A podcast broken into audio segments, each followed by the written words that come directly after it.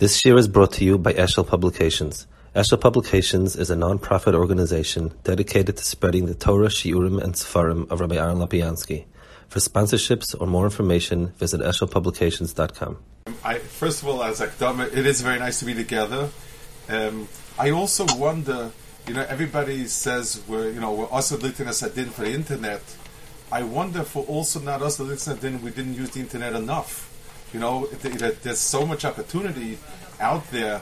And things that would have been impossible and unthinkable, the Tibuk Chaverim and getting together and learning together and shmoozing together, it's an incredible tool, and Be'ez Hashem someday it'll be all good. So it's something that I hope never to take for granted. Having come from an age when a rotary phone was still a chiddush, it's something I shouldn't take for granted. Okay, let's. I'd like to be misboned a little bit into the Amalek, something about Amalek. It's a topic that's kind of so worn out, but the truth is a lot of times things that are worn out, it's because you just always scrape the surface, never get a sense for something deeper. One caveat, I guess, I'm not sure if everyone here is very comfortable with Hebrewisms, Yiddishisms. If there are words that I'm using or terms that kind of are just not clear, please interrupt. I assume it to be interactive to some degree. And on the other hand, if you feel I'm over-explaining, I'm just not comfortable, not familiar who this olim is and what they have before and whatnot. Okay. If you look at the parasha of Mechias Amalek, which is what we're going to be reading on Shabbos, there are two or three elements that really stand out as being awkward, strange. Amalek was bad. We're supposed to kill them out, wipe them off the face of the earth. It starts with a pep talk of Zochar Shascha Amalek, like remember what they did to you. Yes, it's true that if the time passes, it's like let's say the Holocaust. If we wouldn't keep talking about it, and we wouldn't have. Maybe wouldn't pursue the Nazis with such diligence, but this is the generation of the Midbar. It should have been arousing, Mechisas Amalek because of what they did. It starts by saying Zachar, which is kind of almost the opposite of what you would want.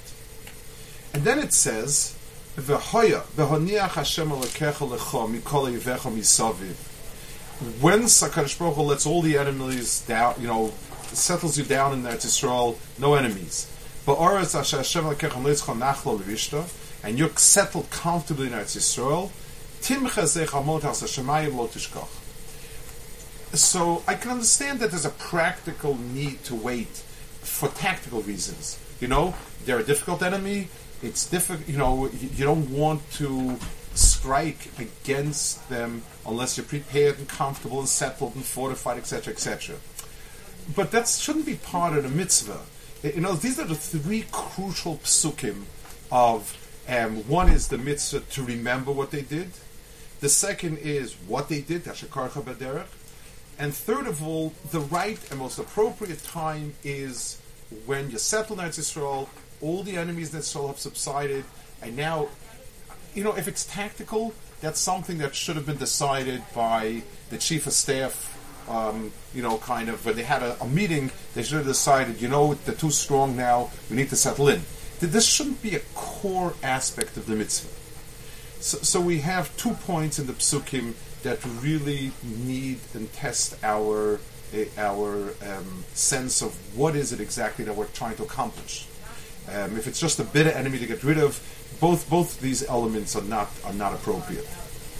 The Gemara says the halacha is that until you don't have a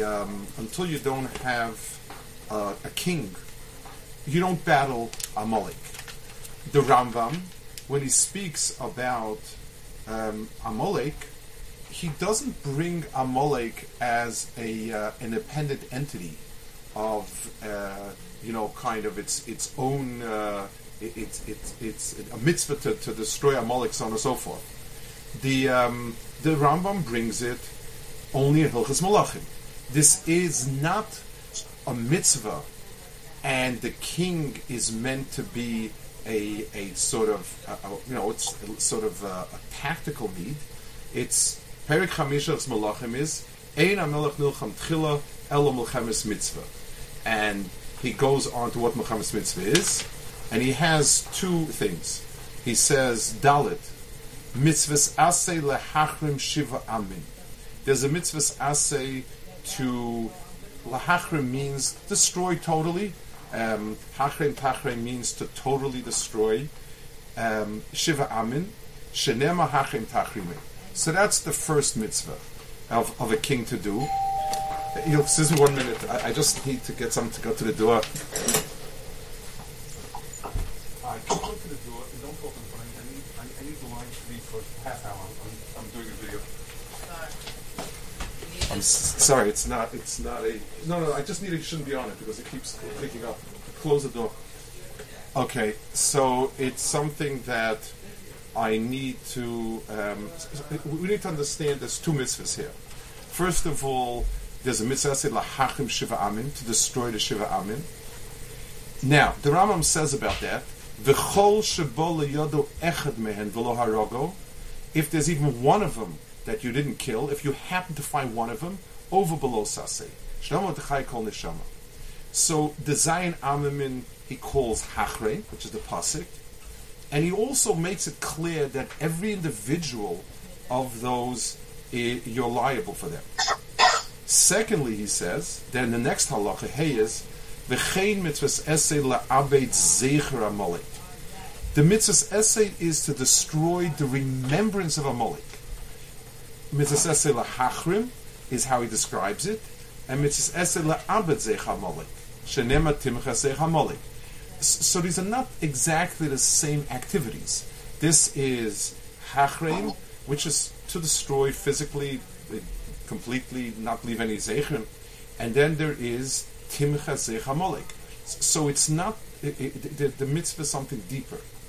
Then he says, umitzvahs esed liskor tamid ma'asav haroyim v'arivaso. We need to remember what he did, kedei l'orevaso, and that becomes a mitzvah in itself.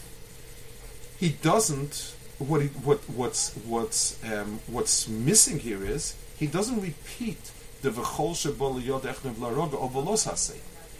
There doesn't seem to be any type of specific iser on leaving over one Amaleki. There are, to be honest, the Chinuch who tends to go to Rambam. It does seem to mention it. Talks. There is room in halacha to go back and forth on this one, but certainly the way the Rambam presents the halacha is it appears almost as if it's worse. The Zayin Amim in Eretz Yisrael needs to have hachrim tachrimen, and it needs not even one should be left over. And Amalek is someone that he says we're mitzvah to destroy them. Doesn't bring that there's an iser to, and there's a pasuk for that.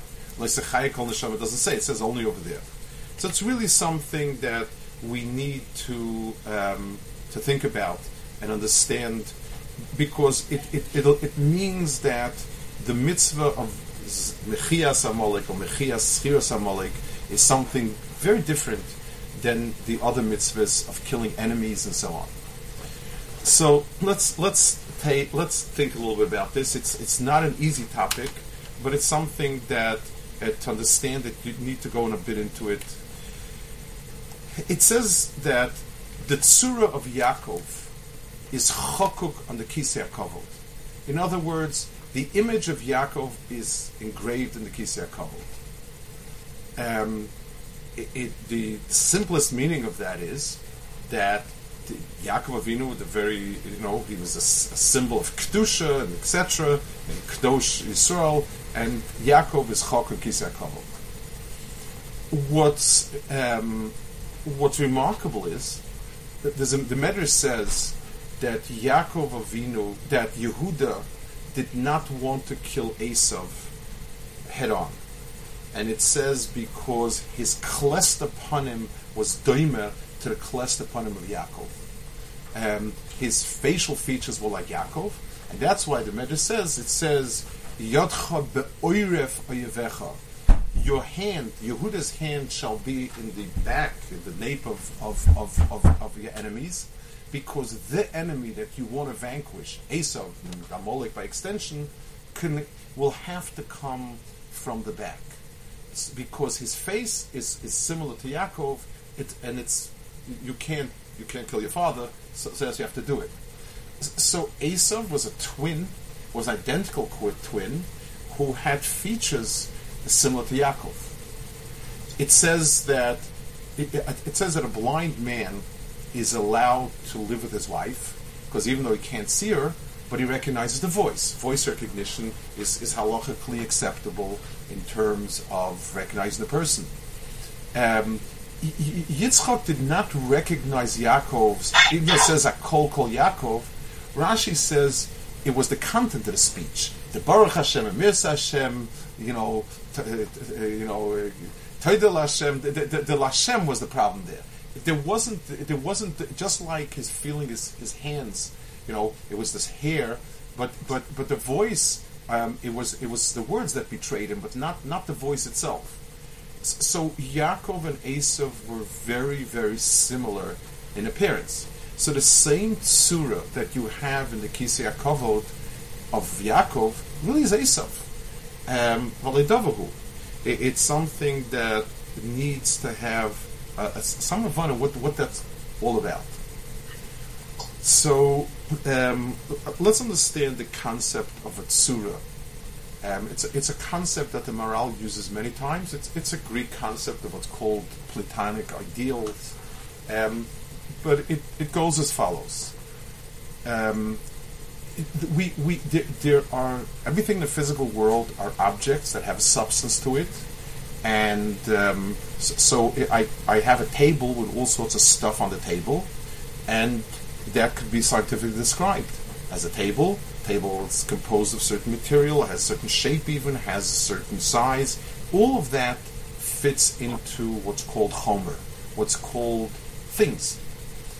But if I walk into a room and I say, "Oh, there's a banquet going on. Companies expected. What happened?"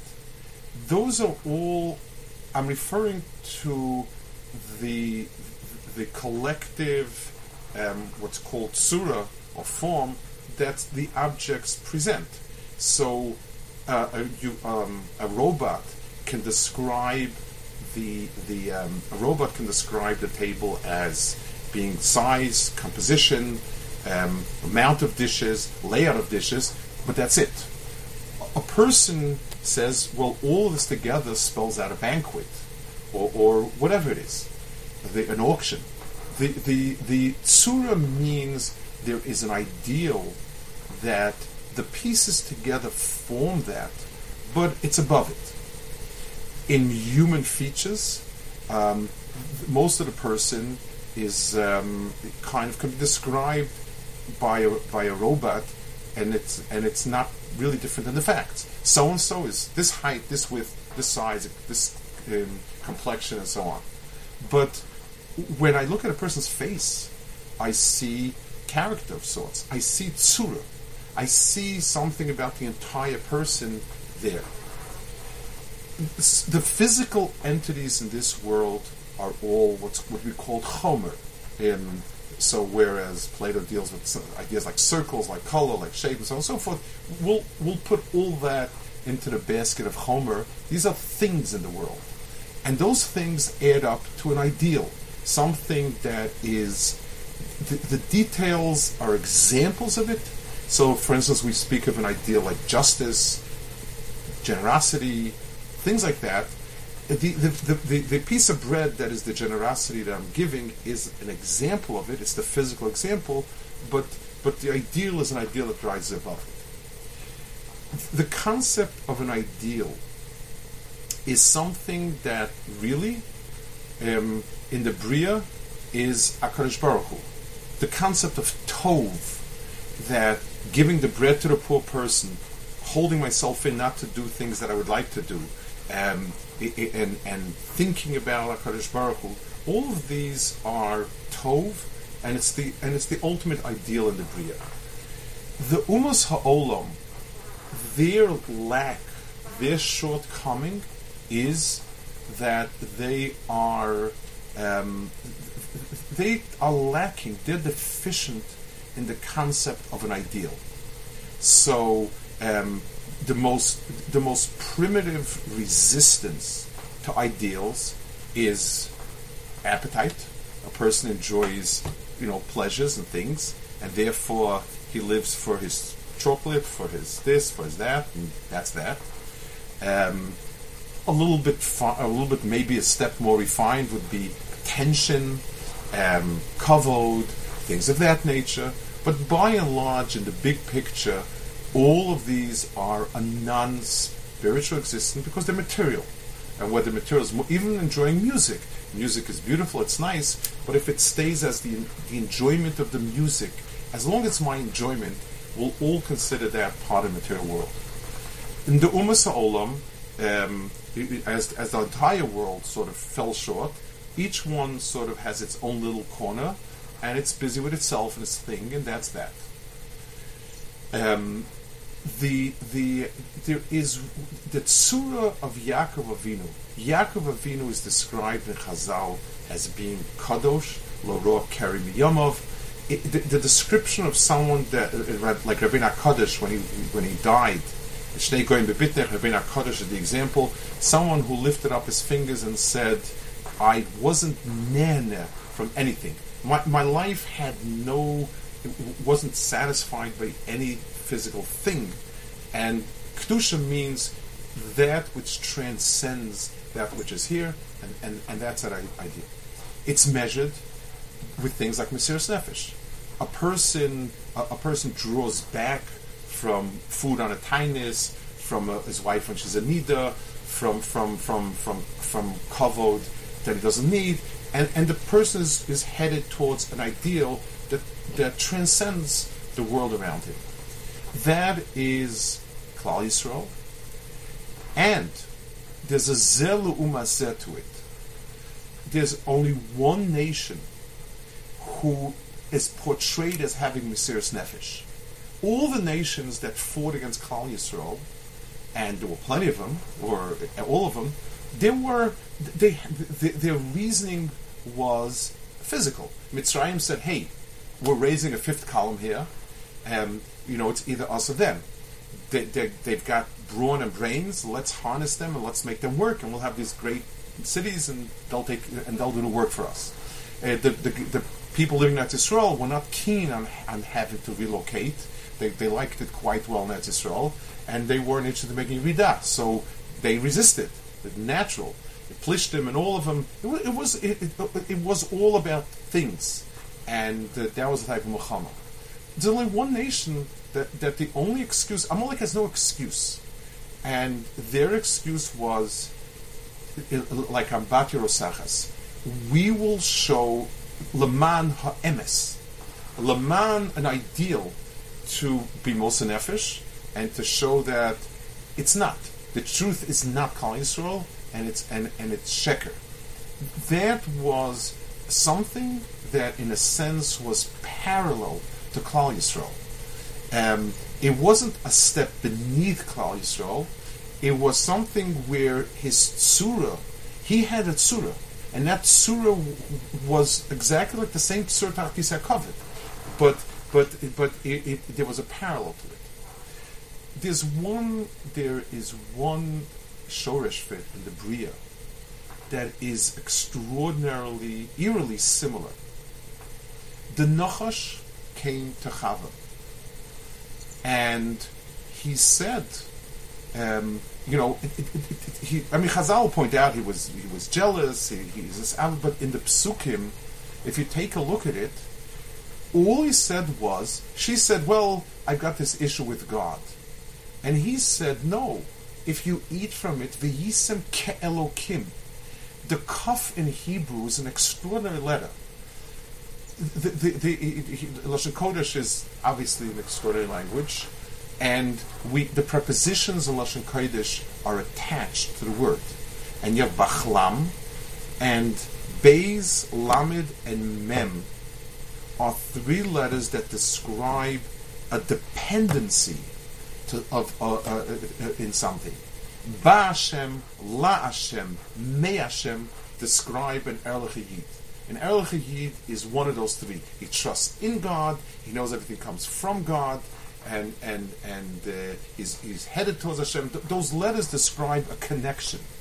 Ka Hashem describes, I don't need you, I can replicate what you've done.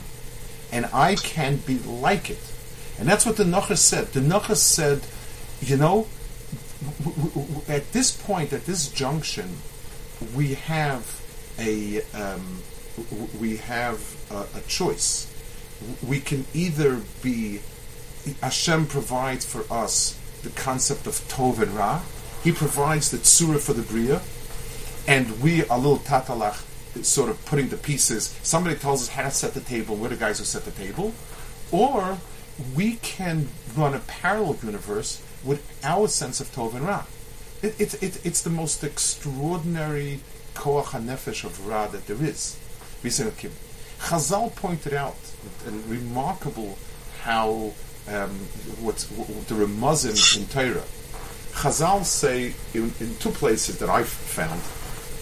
It says that the word af is used by the Nachash and by Haman. That's one Chazal. And it says two other things. It says Korach and it says also the Sarofim. But the word af, it means kind of in spite. Or you can say afalpi. You know, al apech val chamasech means in spite of you. It's in your face. That's the reason for it. And there's another and one more place that Chazal make the two parallel, and only those two. It's a Chazal. It says that it's Chazal in Medrash Rabbah and Bamidbar Yudalid Yudalef. It says that Hakadosh Baruch Hu, there are two that Hakadosh Baruch Hu waited 70 psukim for the downfall. The Nachash's downfall is after 70 psukim in Breshis, and Haman's downfall is after 70 psukim in the Megillah. Chazal make that. That's a remez that Chazal gave us. The significance is obviously that this stands apart from Ayin Umos. It's a very different nature. Both the Nachash and Haman have that same type of mahalach. So the Nachash and Haman, both of them were someone that their point was to be to extract HaKadosh Baruch Hu from being the ultimate Tzur of the world. There are things in the world that can create their own concept of Tov and Ra in a way that is parallel. HaKadosh Baruch Hu doesn't need HaKadosh Baruch Hu. Let's go back and let's talk over the Rambams that we spoke about and so on, and the Psukim. Amalek's Ra. When you talk about self-satisfaction and gratification, it's each man to its own. I don't have hanor that you're sitting there with that soda and those and whatever it is that you have, and you're eating it. Each man eats his own. So any time when you're talking about somebody where the problem lies in an avera of something of self, that's not going, that each yochid is liable. It's just the group is just a sort of it adds a dynamic, but it doesn't create anything. If you have a group of 100 people that are fresses, they eat a lot. As a group, maybe it's more pleasant, but each one's eating because he's eating. When you have Amalek, so the the Zion Amamin are very depraved, but the depraving never crossed over to being an ideal. It was a depravement.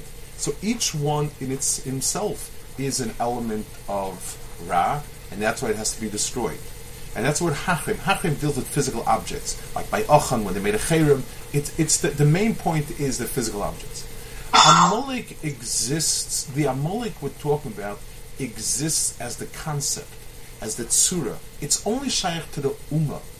And that's why Zochar Shas Amalek, you need to remember what Amalek did, because it's not each Amalek that came with a gun against you.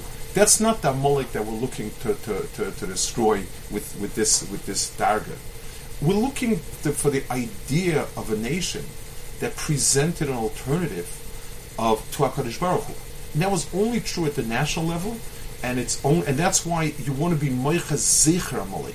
You need to conjure up the ideal that they set and destroy each one as an element that forms the ideal, rather than each one in a personal effort. And that's why it says V'hoya baniach. In order to do that, we need to have the tzura of a nation ourselves. Until we're not an ummah, then we're not this. As long as we're partisans, it's each one's battle on its own. When we have a melech, which gives us a tzura of an ummah, we now have the ability to whatever we do against the Amalek is happening at the national level rather than at the personal level. I want to add one more nekuda, and just maybe kind of compare something to it. Rashi says it's a chazal that Amalek in the parsha comes right after the parsha of Mishkolos. You're not allowed to have weights that have been tampered with. So it says, if you tamper with the weights, then I bring Amalek. You know, like Rashi says, im shikarta b'midas mishkolos have a doyek migira oyev. Then you got to worry about Amalek. Okay, I mean, tampering with scales and weights is an avera. So is stealing. So is a lot of other things. I think the pshat is, when a person steals, it's, I saw an object, I liked it, and I took it. When I tamper with weights and measurements, I'm tampering with the tzura. What is today? What is a kilo? What's a pound? What's a meter? What's a length? It's a destruction of emes that's much deeper. The willingness to destroy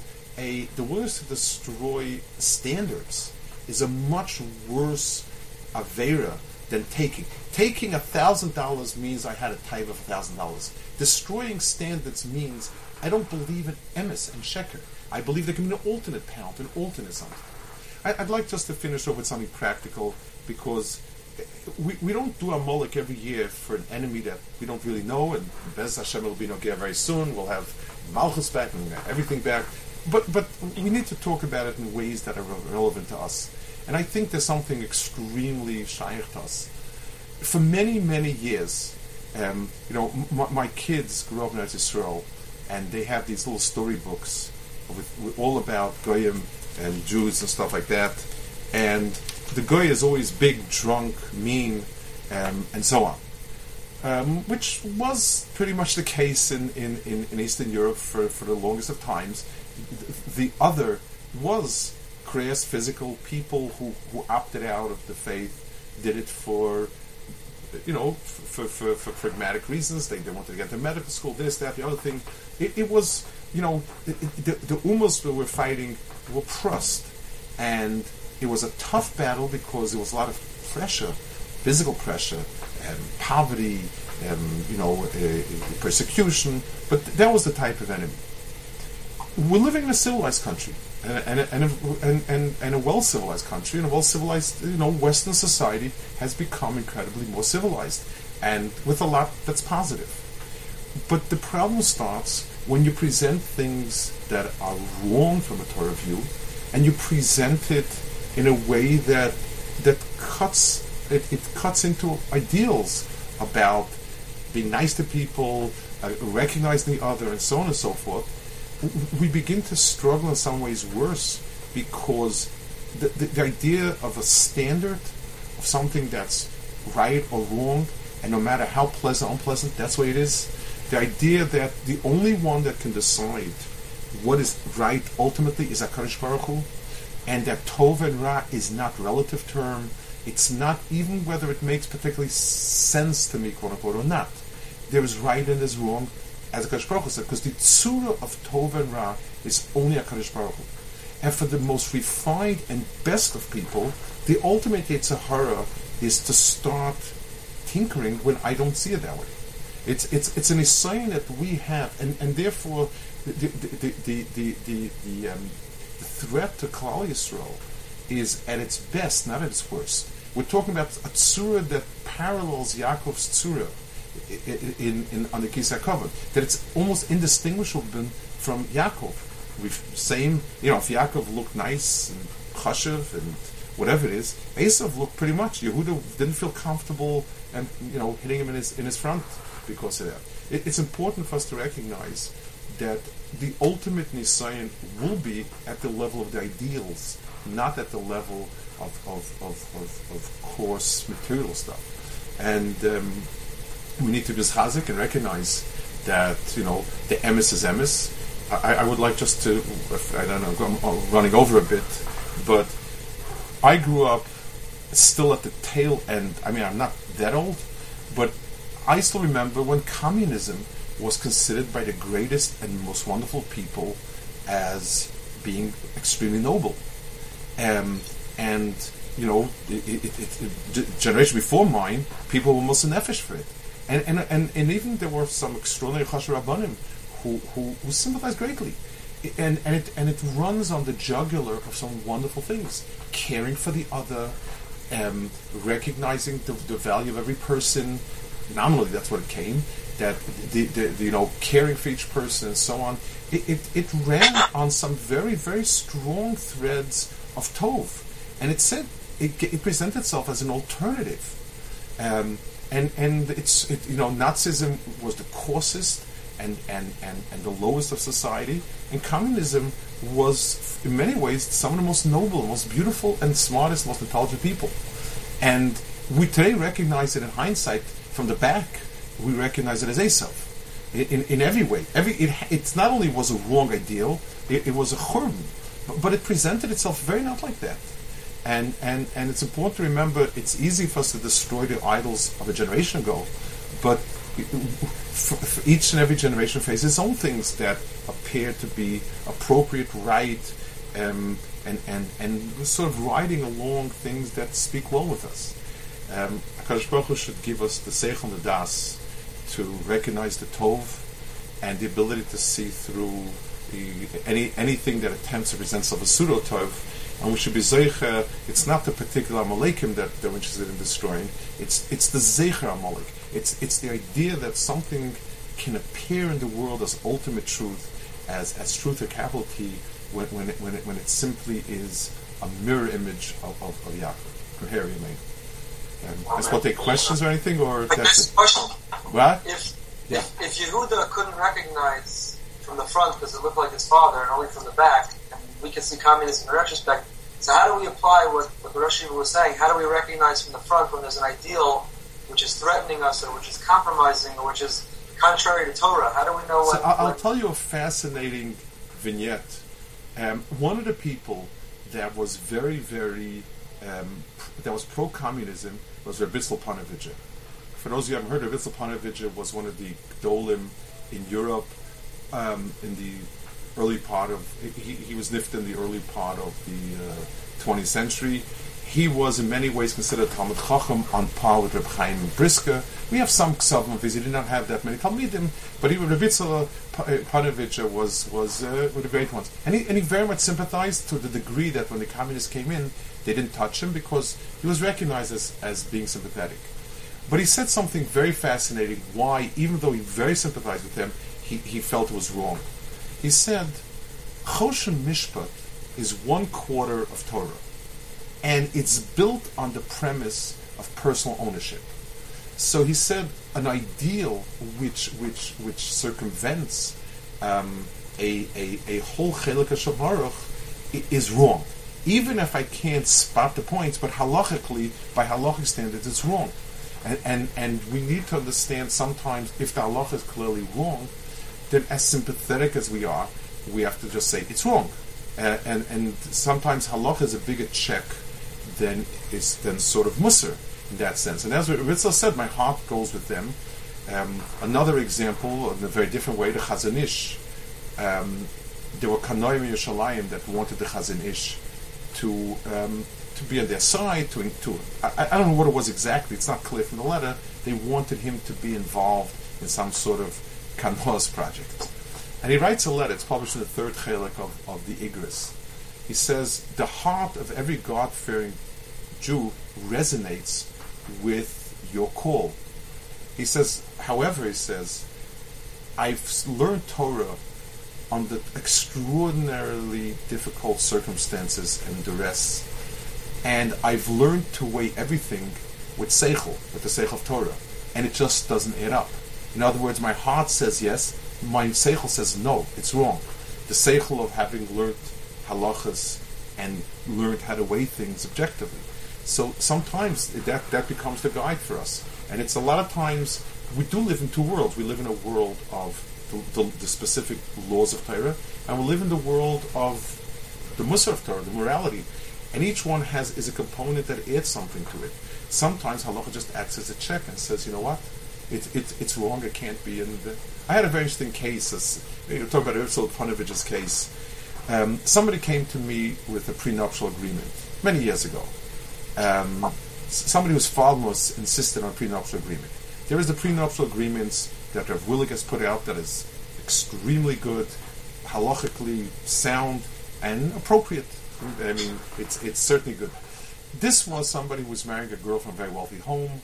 I think the girl's father had been burnt with all sorts of lawsuits. I don't know exactly what the story was, but he came with a prenuptial agreement that was 12 pages. It needed a lawyer, except for the fact that basically after reading through it, the bottom line was the couple have no financial interactions whatsoever. Each one has its own assets, resources, income, expenses, and the only thing they share is the bedroom. Nothing, no finances, nothing like it. I told him, I said, you know what? Technically, it's in money you can make almost any conditions you want. But I said, you've basically been ochre and mesechta from Torah. Ksubis is gone. The ksuba is. I told him, I said, I am willing to do it if there will be no kriyas aksuba under the chuppah, because it's a farce. So if you want to do that and you want to do sanctification, I will skip kriyas aksuba.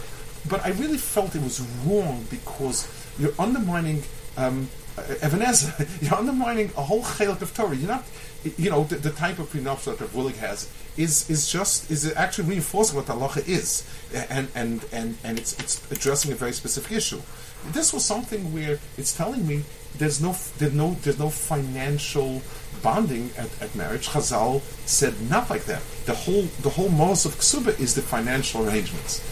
So you know, sometimes the dry halacha becomes the guide to us. You know, it's like when you want to know who's Yaakov Esau, sometimes you have to take the fingerprints. You know, they both speak nicely, both talk the talk, and they both sound impressive.